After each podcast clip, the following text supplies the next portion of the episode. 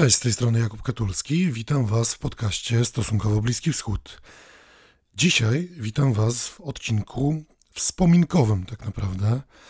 W ubiegłym tygodniu zmarł Paweł Smoleński, postać nietuzinkowa, reportażysta, po którego książki sięgali chyba wszyscy ludzie w Polsce, którzy w jakimś stopniu interesowali się Izraelem. O tyle ważna dla mnie też postać, że gdy ja zaczynałem się właśnie uczyć o Izraelu, to sięgałem po jego reportaże, po Izrael już nie frunie, Arab strzela, Żyd się cieszy. I miałem okazję spotkać się raz z Pawłem Smoleńskim w Żydowskim Muzeum Galicja w 2019 roku, gdzie miałem niewątpliwą przyjemność poprowadzić spotkanie autorskie z nim e, w związku z premierą jego wówczas najnowszego reportażu Wnuki Jozułego o osadnikach żydowskich na zachodnim brzegu. Później miałem też okazję w grudniu 2020 roku w tym podcaście, jeszcze wspólnie z Dominiką Zambalą, nagrać odcinek, w którym znalazł się wywiad z Pawłem Smoleńskim, i ten wywiad po uzgodnieniu z Dominiką chciałbym Wam przedstawić jeszcze raz, e, po to, żebyście mogli posłuchać Pawła Smoleńskiego osobiście. Niestety już nowe reportaże Pawła Smoleńskiego nas nie czekają, mimo że o tym też jest w tym wywiadzie, o tym, który jego reportaż jest najważniejszy. I bardzo mi przykro z tego powodu, że nie będę mógł poczytać kolejnych książek Pawła Smoleńskiego, ale zachęcam Was, jeśli jeszcze po nie nie sięgnęliście, to zajrzyjcie do zwłaszcza Izrael już nie frunie i wnuków Jozułego. O tym temacie oczywiście są jeszcze inne jego książki, ale te dwie zrobiły na mnie największe wrażenie i te dwie moim zdaniem na mojej osobistej liście są bardzo wysoko i to są jedne z tych książek o Izraelu, które cenię najbardziej, także dlatego, że od Izraelu już nie frunie zaczynała się te, te dekadę temu moja trochę bardziej świadoma przygoda z Izraelem. Ta przygoda z Izraelem, która przerodziła się także w zainteresowanie dziennikarskie i zainteresowanie naukowe, które no, owocuje jakoś tam powoli rodzącym się doktoratem. Więc mam nadzieję, że ta rozmowa, którą za chwilę Wam odtworzę, zachęci Was do tego, żeby sięgnąć po książki Pawła Smoleńskiego, nawet jeśli już je czytaliście, żeby je wspomnieć. I tyle. Nie mam w tym temacie chyba więcej niż do, nic do dodania.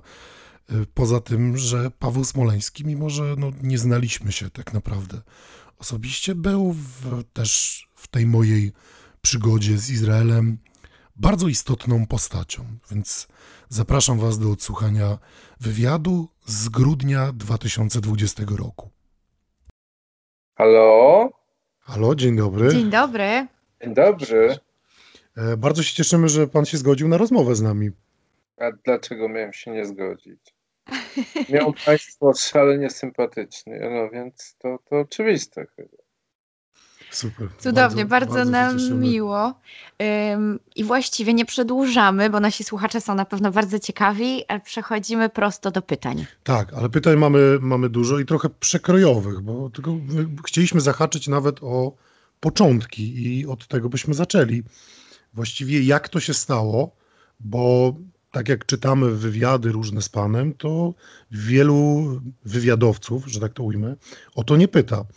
A my byśmy chcieli się dowiedzieć, bo w sumie jesteśmy młodymi ludźmi, może to też przeoczyliśmy gdzieś, jak to się stało, że pan y, został y, pisarzem i dlaczego właśnie reportaż jest tą formą? Ewan, to było już tak dawno, że, że ja nie pamiętam. Proszę, proszę mi wybaczyć, ale jak człowiek ma 61 lat skończone, to ma prawo zapomnieć, co było we wczesnej młodości. No, jakoś tak się stało. No, nagle się okazało, że y, nie potrafię, wie pan, szyć koszul, ani robić butów, nie potrafię, nie wiem, malować y, i nudziłbym się stojąc za sklepową ladą, no to zacząłem pisać po prostu. To bardzo, bardzo dawno temu było. To był jeszcze okres y, szczęśliwie nam zmarłego komunizmu i tak, nie wiem, krótko rzecz ujmując, namówiła mnie do tego y, Teresa Torańska, która była pierwszą moją mentorką i takie większe teksty y, zacząłem pisać dzięki niej do paryskiej kultury. No a potem to już poleciało. Potem była Gazeta Wyborcza, jest, jest do dzisiaj, tudzież inne tytuły. No a jak, jak y, poczułem się troszeczkę pewniej w tej, w tej profesji, no to też nagle zaczęły mnie wychodzić książki. To wszystko, cała tajemnica. E, no dobrze, a jak przygotowuje się Pan do pisania tych książek? To znaczy, czy najpierw jest pomysł, czy najpierw są bohaterowie i rozmowy z nimi i z, z tych rozmów później rodzi się książka? A to jest bardzo różnie. E, oczywiście, bo nagle się może po, pojawić bohater, który zainspiruje do jakiejś e, większej pracy, tak, do, do zgłębiania tematu. Nagle się może też pojawić pomysł, e, ale i w jednym i w drugim przypadku jedna rzecz moim zdaniem jest najważniejsza, mianowicie, żeby napisać jedną książkę, trzeba przeczytać na ten temat, czy w okolicach tego tematu kilkadziesiąt innych to jakby dokumentacja polegająca na tym, że się spędza godziny na czytaniu jest, jest moim zdaniem absolutnie konieczna i, i to jest warunek, żeby cokolwiek powstało. Czy powiedziałby Pan, że to jest ta najtrudniejsza część e, pracy nad e, pisaniem reportażu? Nie, tak na, naj, najtrudniejsze to jest niewątpliwie samo pytanie, dlatego yy, pisanie, przepraszam dlatego że to jest zajęcie nieciekawe już. Wszystko inne jest ciekawe, bo i czytanie jest ciekawe, i spotykanie ludzi jest ciekawe, i rozmowa z nimi jest ciekawa, i oglądanie krajobrazów, nie wiem, myślenie nad tym, co, co by się chciało zrobić. Natomiast jak pan ma do czynienia tylko i wyłącznie, w pewnym momencie niestety tak się musi stać, z klawiaturą komputera, to, to niestety zaczyna być pod górkę, tak? Bo to jest. Y, no, to jest alfabet ma skończoną już. ilość liter, wie pan. I to jest. No po prostu trzeba stukać i stukać, no aż się wystuka. A to jest taka, nazwijmy to, no praca dzięcioła, a ja nie chciałbym być dzięciołem i drzewo dziobem bez przerwy. A jak długi jest cały ten proces, e, zaczynając od momentu mm, tego pierwszego pomysłu czy, czy podróży e, do momentu, kiedy ma Pan książkę w rękach? A to bardzo różnie jest oczywiście, bo to się może urodzić e, bardzo szybko, tak? Na przykład miałem taką przygodę z świetnym ukraińskim pisarzem Jurką Andruchowiczem, moim no, dobrym kolegą. E, to było tuż po Majdanie i sklecenie takiej rozmowy Jurija ze mną zajęło w sumie no, może trochę, e, trochę więcej niż, niż dwa miesiące. Tak? On akurat był po Majdanie na, e, na stypendium w Niemczech. Ja musiałem do niego do Berlina pojechać. Posiedzieliśmy tam parę parę wieczorów y, i, i dni i, i, nagraliśmy, co mieliśmy nagrać. Potem to trzeba było jakoś spisać, obrobić, etc., etc. I to należało do mnie. Potem y, Jurko musiał, musiał się za to zabrać i sam popracować trochę. Potem jakoś tam wspólnie próbowaliśmy się ucierać, no ale, ale to, to było bardzo szybko. Natomiast ta moja ostatnia książka o Izraelu, która się nazywa Wnuki Jozułego, to wie pani, to jest, nie wiem, 20 lat. 20 lat? No. No to to rzeczywiście jest. Człowiek, człowiek to jest takie zwierzę, że gromadzi wiedzę w sobie. Znaczy, bywają tego wyjątki oczywiście, jak na przykład rząd Rzeczpospolitej w dniu dzisiejszym, ale generalnie rzecz biorąc ludzie jak coś zobaczą, usłyszą itd. itp. i to im, to im zostaje w głowie. Wiele książek to jest jakby suma doświadczeń, a te, te doświadczenia ciągnęły się i ciągnęły przez lata po prostu. I, no i tak, no i, i jeśli, jeśli zapyta pani, kiedy, kiedy pomyślałem, że warto, warto napisać o osadnikach, no to pomyślałem, może nie 20 lat temu, ale pierwsze moje teksty o osadnikach na zachodnim brzegu, a jeszcze w strefie gazy powstawały, y, no, no tak, te kilkanaście lat temu z pewnością. A to wszystko jakby, jakby suma tych, tych tekstów i suma tych doświadczeń na tę książkę akurat się złożyły. Bo trzeba przyznać, że, że jak się łapie już za wnuki Jozłego, to ta narracja, jest, występuje ta magia literatury, jak to nazwę, że jest ciąg narracyjny i zdaje się, że to wszystko idzie y, właściwie jednym, jednym tchem naraz. No trochę tak, trochę ma pan rację, jako że takim jakby finalnym y, momentem zbierania informacji była jedna kilkutygodniowa podróż do Izraela i jazdy od osiedla do osiedla. Natomiast y, na przykład ja tam markuję w tej książce, a nawet troszkę piszę o osiedlach w strefie gazy, a ewakuacja strefy gazy to był początek lat 2000, 2005 hmm. rok.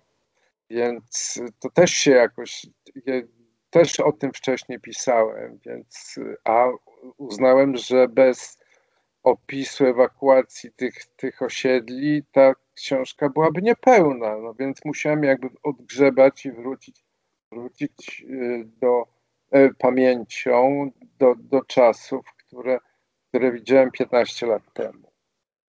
Takie jeszcze pytanie warsztatowe. Jak często zdarza się panu, że w trakcie pracy nad książką zmienia pan jej koncepcję, na, bo pojawiają się nowe informacje, okazuje się, że wypadałoby zbadać jeszcze jakiś wątek. Czy to się zdarza często? No zdarza się oczywiście dlatego, że, że reportaż to jest taka, taka dziedzina dziennikarstwa, gdzie jakby nowe elementy do, mogą dochodzić. Nie zawsze dochodzą, ale mogą dochodzić każdego dnia, ergo trzeba też trzymać tutaj jakby rękę na pulsie zdarzeń. W przypadku wnuków Jozułego przynajmniej z jednym elementem miałem to szczęście, że Biblia hebrajska, tudzież yy, pisarstwo Józefa Flawiusza liczy sobie już parę tysięcy lat. Więc y, no. No tu, tam się już niewiele akurat, zmieni. Dokładnie, nie trzeba się obawiać nic zmian. się nie zmienia, tak. Flawiusz już nic nowego nie napisze, tak samo wyobrażalnej przeszłości nie, nie, nie powstanie nowa Biblia hebrajska, więc tutaj to, to, był, to był taki element bardzo stały. Natomiast e, wszystko inne się oczywiście zmieniało. A w, nawiązał Pan do tych podróży, takich nazwijmy je pracowymi podróżami, służbowymi. Um, czy, czy w czasie takich podróży radzi sobie Pan samodzielnie, czy, czy korzysta z pomocy różnych lokalnych przewodników, czy może tłumaczy? Jak to też wygląda ze strony językowej? Tłumaczy nie, natomiast, ale, ale to nie jest oczywiście reguła, dlatego że y, kiedy bywałem w Iraku, to wtedy musiałem siłą rzeczy korzystać z tłumacza, tak. Z arabskiego na angielski. Y, a z lokalnych przewodników, y, znajomych i tak dalej, i tak dalej, jak najbardziej oczywiście. Oczywiście, że tak. Przy czym to słowo prze, przewodnik należy rozumieć w sposób taki bardzo, bardzo szeroki. W Iraku tym moim przewodnikiem był, był mój tłumacz Jamal Salman. Y, w Izraelu miałem tych przewodników wielu, począwszy, nie wiem, od, od tak. przyjaciół, czyli Edgara Kereta, czy Joszuły Saula, który, który jest zaangażowany w działalność takiej organizacji broniącej praw człowieka, która się nazywa Szowrim Sztika, czyli przełamać ciszę. Mhm, tak. No jeszcze, jeszcze wielu, wielu, wielu, wielu innych ludzi mi pomagało. No, pomógł mi na przykład y, mój kolega, już niestety nie żyjący, Daud, y, którego poznałem w Polsce, ponieważ on przyjechał do Warszawy na studia. I znaleźliśmy się przypadkiem zupełnie w Krystynie. Y, I, i no rzeczywiście dzięki, dzięki niemu parę, parę fajnych fajnych historii udało mi się zobaczyć, a potem próbowałem je opisać mniej lub bardziej udatnie. Także nie, nie, nie ma takiej możliwości, żeby pojechać gdzieś. Ale to nie dotyczy tylko wyjazdów, nie wiem, właśnie do, do, do Izraela, do Iraku, na Ukrainę, ale, ale też e, wyjazdów do jakiegoś innego miasta w Polsce. Ja tym też się kiedyś zajmowałem, gdzie się nie korzysta właśnie z takiego przewodnictwa. Tak łatwo jest przeoczyć coś na własną rękę. Nie, to nawet nie o to chodzi. To chodzi o to, że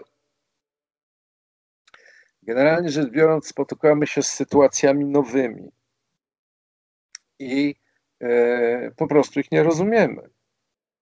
Przeoczyć, wie pan, no oczywiście, że tak. Oczywiście, że człowiek, który mieszka na miejscu, wie o miejscu swojego zamieszkania o wiele więcej niż każdy inny, który tam przyjedzie. To, to, to jest reguła. Ale tu chodzi bardziej nie tylko o fakty, ale o klimat, atmosferę, wie pan, o ploteczki, o, o wszystko, co, co jakby składa się na, na reportaż. No tak, na pewno, bo ten kontekst kulturowy też trzeba móc zrozumieć, prawda? A on czasami jest e, dla nas zakodowany za mocno. No nie, jest kompletnie inny. Jest kompletnie inny. E, I, I jeżeli się rzeczywiście tutaj dobrze nie pogrzebie, e, to, e, no to, to można, można się wywrócić, tak? A kiedy, kiedy, kiedy już wiadomo mniej więcej o co chodzi, wiadomo jak ludzie opowiadają, bo ludzie różnie opowiadają, bardzo różnie opowiadają o swoim życiu. Y, I y, ci lokalni, tak to nazwę, prawda, ci, ci bohaterowie, oni się doskonale rozumieją. Rozumieją na przykład, że jeżeli ktoś powie 100, to niekoniecznie musi oznaczać 100, bo może oznaczać 10 ale jest taka forma narracji, taka jest forma rozmowy i, i bez zrozumienia tego, co stoi za słowami, a za słowami stoi bardzo dużo, no to trudno rzeczywiście y, do końca pojąć, o co chodzi. To co jest najlepszą częścią takiej, takiej podróży pracowej? A najlepsze te... jest, roz...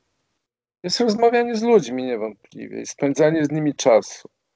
A jak jeszcze y, powiem tak, jeżeli jeszcze jest na to czas, e, to jest po prostu super, bo się nie trzeba nigdzie spieszyć. Znaczy, generalnie rzecz biorąc, mi się wydaje, że takie najciekawsze zdania w rozmowie to padają pod, pod jej koniec, a nie na początku.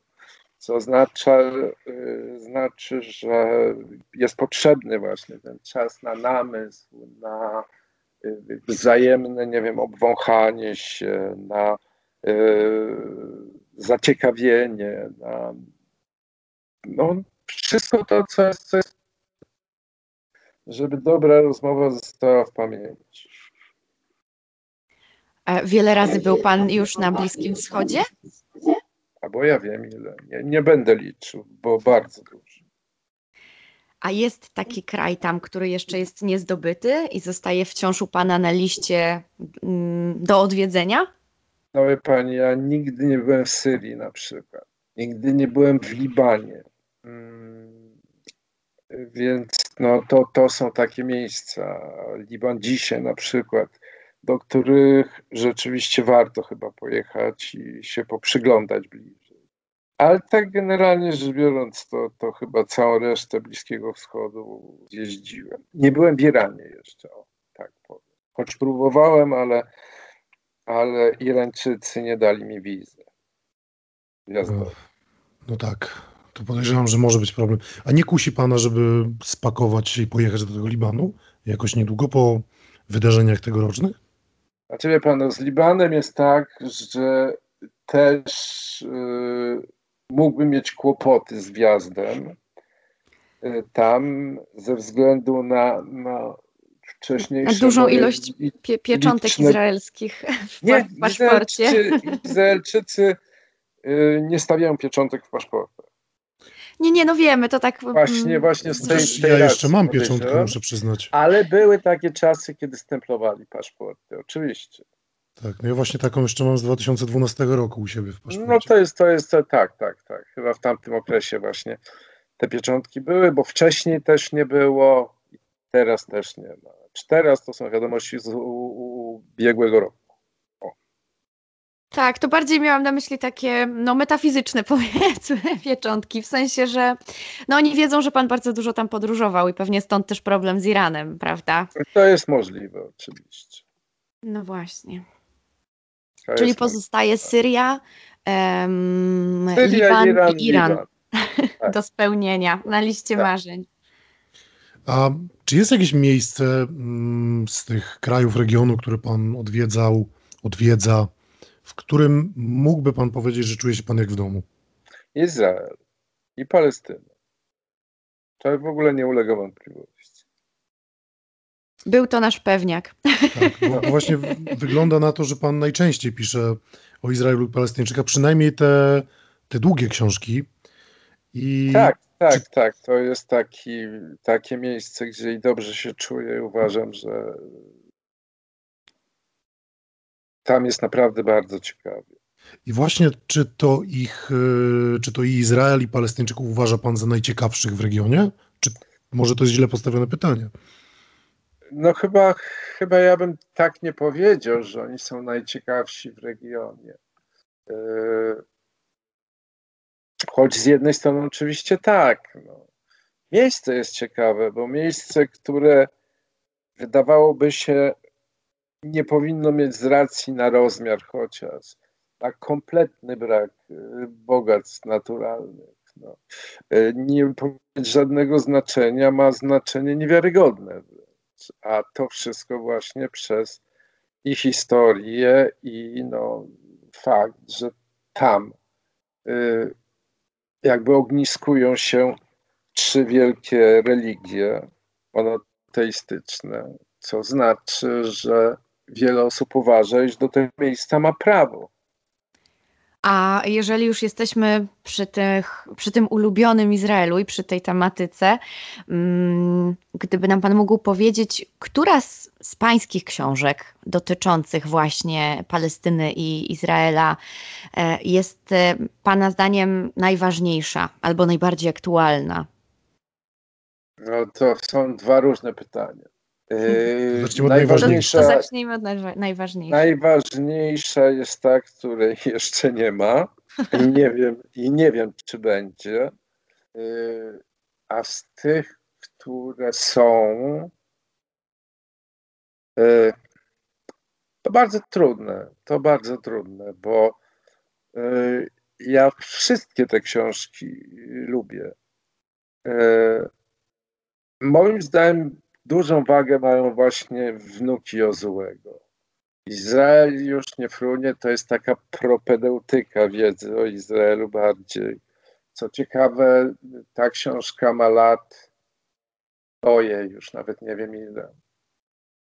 A sprzedaje się cały czas. I to znaczy, że jest jakoś tam uniwersalna i że ten reportaż, który tam jest, jakby oparł się e, tym kilkunastu latom i, i, i w dalszym ciągu czytelnicy traktują to jako coś, coś, co daje im wiedzę i jest w tym sensie również aktualne. Ja bardzo tak. lubię też książkę tą dotyczącą głównie Palestyńczyków, czyli Oczy zaspane piaskiem. E, no nie wiem, no to, to, to, to no, myślę sobie, że że jak nadejdzie taki czas, 100 lat po mojej śmierci, że będzie, będą wydawane dzieła zebrane, to te izraelskie książki moje ukażą się w jednym tomie, po prostu. który będzie nie do przeczytania, bo będzie za ciężki i za gruby. Na pewno tak nie będzie. A to się okaże. To pani ma szansę tego to obejrzeć, ja niestety nieco mniejszą. A jeszcze zostając chwilę przy, mm, przy Izraelu, mm, planuje Pan e, mm, kolejną podróż? Oczywiście teraz pandemia trochę to zaprzepaszcza, ale bo, bo, bardzo wiele się dzieje w Izraelu i wiele zmian prezydent Trump poczynił. Czy widzi Pan zalążek kolejnej książki? Powiem Pani tak, no w, czas, w czas pandemii planować cokolwiek dalej niż kolację na wieczór jest dość trudno. E, to po pierwsze. Po drugie, e, no, tam się zawsze dużo działo. Znaczy, proszę wybrać sobie dowolny, dowolny rok z tych 70 paru lat istnienia Izraela i się okazuje, że zawsze zawsze coś się działo i zawsze coś się zmieniało. Skoro mówi Pani o Trumpie, no to szczęśliwie już go nie mamy. Więc... No jeszcze, jeszcze parę miesięcy posiedzi. Ja wiem, że jeszcze, jeszcze może trochę, trochę nabałaganić, no ale, ale Bogu dzięki może y, nabałaganić. Tak mi się przynajmniej wydaje, a o bardzo przykrych rzeczach nie będę mówić, bo, bo nie, chcę, nie chcę krakać po prostu. Y, no mniej, mniej może niż mógł te półtora czy dwa lata temu. Tam niewątpliwie się, się, się bardzo, bardzo dużo dzieje i to, co by.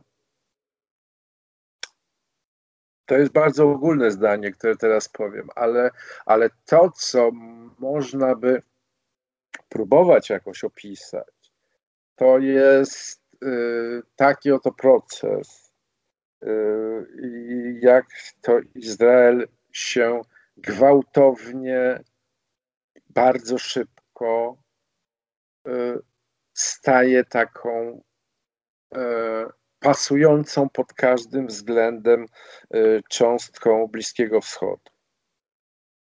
Tak, tak. Jak, jak szalenie dużo wspólnego ma z, z wieczny premier Bibi Netanyahu z ludźmi, którzy rządzą w innych krajach e, bliskowschodnich.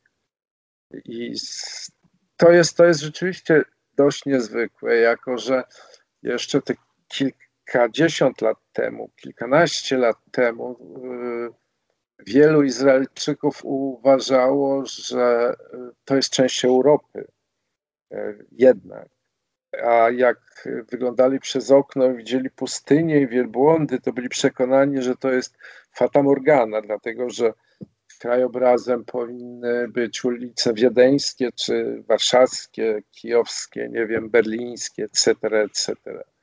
No i teraz, teraz tak nie jest. Nie jest tak również w kontekście, nie wiem, uprawiania polityki, w sposobie myślenia, w takiej psychologii społecznej. To, to jest rzeczywiście szalenie ciekawe. To teraz takie pytanie jeszcze. Mm, czy uważa Pan, że w, we współczesnym świecie, kiedy żyjemy w takich czasach, gdzie coraz mocniej odradzają się różne nacjonalizmy i wszyscy obcy są traktowani już niemal jak wrogowie, czy praca reportażysty, który też chce przybliżać inne kultury, nie jest trochę już pracą syzyfową? Czy może właśnie teraz to jest bardziej potrzebne? Ale to generalnie rzecz biorąc, zawsze była praca syzyfowa. Y, bo mm, nie wydaje mi się, im dłużej żyję, by to, co napisane odmieniało świat w jakimś takim bardziej przewidywalnym, miłym, rozsądnym kierunku.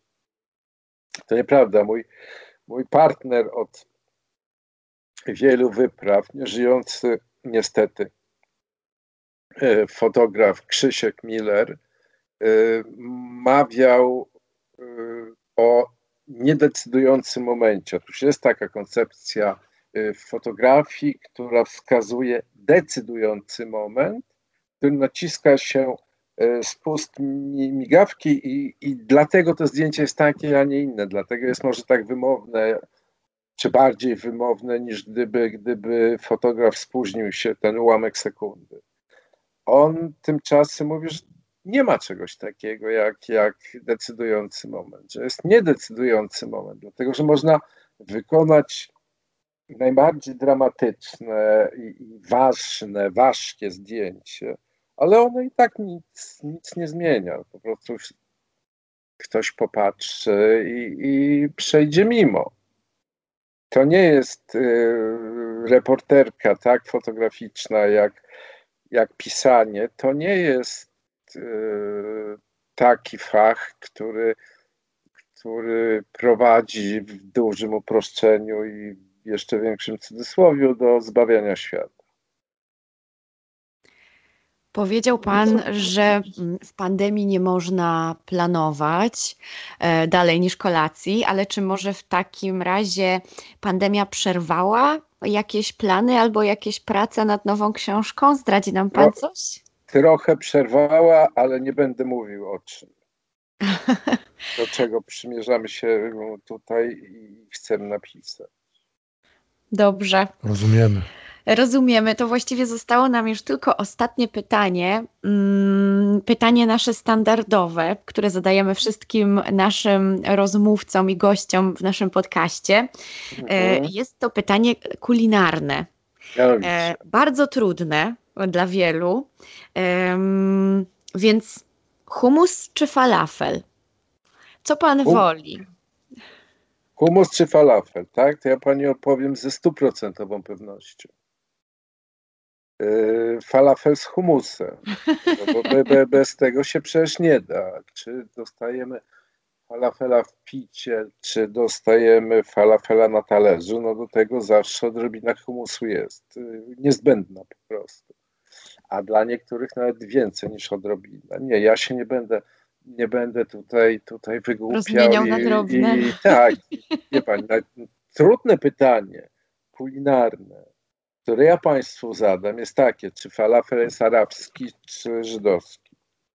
A humus? Halo?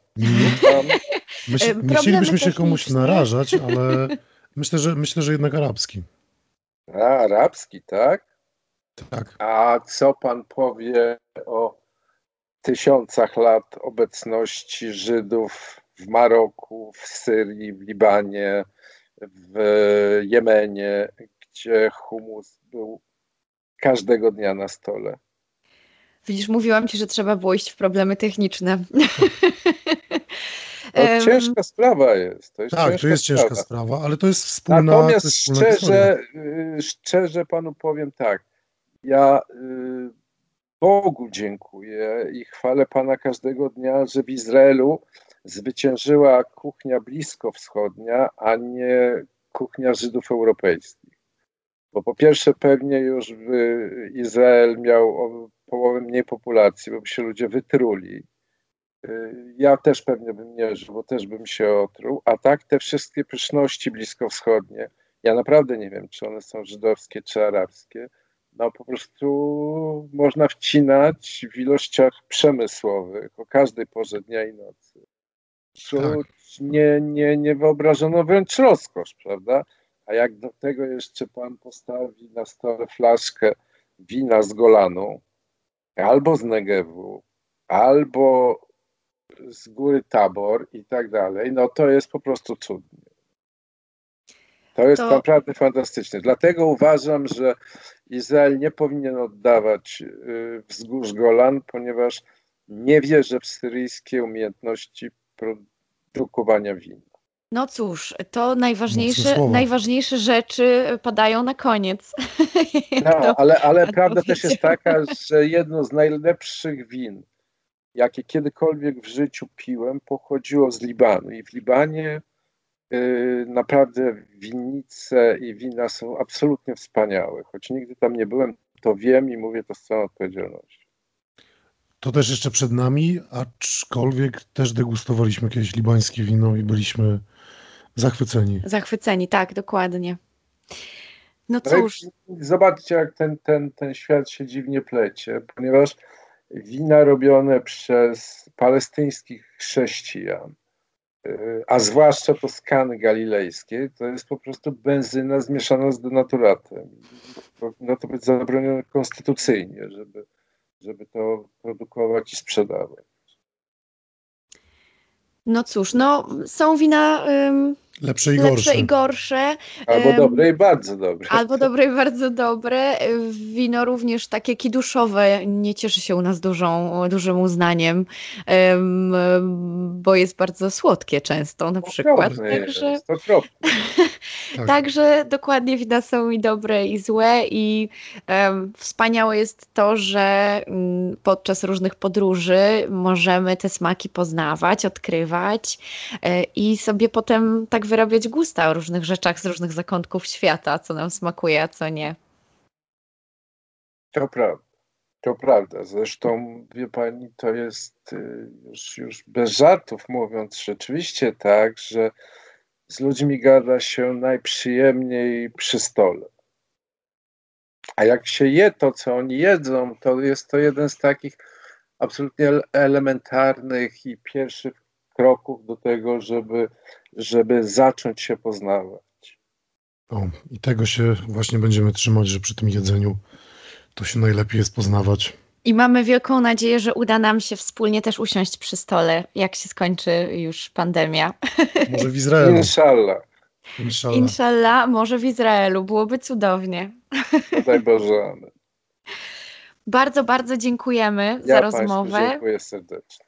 I, I, za to spotkanie i e, pozdrawiamy serdecznie i mamy nadzieję, że do zobaczenia. Co daj Boże, amen, jak, jak już powiedziałem. Dziękuję bardzo. Tak więc to był wywiad z Pawłem Smoleńskim z roku 2020, który nagrywałem wspólnie z Dominiką Zembalą. E, wywiad był w jednym z pierwszych odcinków, z pierwszych przynajmniej kilkudziesięciu odcinków tego podcastu które później zniknęły ze względu na to, że jak stwierdziliśmy prowadząc ten podcast, wówczas jeszcze mm, pierwsze odcinki troszkę nie odpowiadały nam e, profesjonalizmem później. E, no, też pewnie słyszycie, że jest to wywiad e, prowadzony trochę przez ludzi, którzy nie mają wprawy, czy wówczas nie mieli wprawy w przeprowadzeniu wywiadów, ale mam nadzieję, że w tej formie wspominkowej bardzo będzie Wam, przynajmniej przypomni Wam trochę sylwetkę istotną Pawła Smoleńskiego i że zdecydujecie się na sięgnięcie do jego książek. Bardzo Wam dziękuję. To wszystko w tym odcinku podcastu i słyszymy się już niedługo. Do usłyszenia.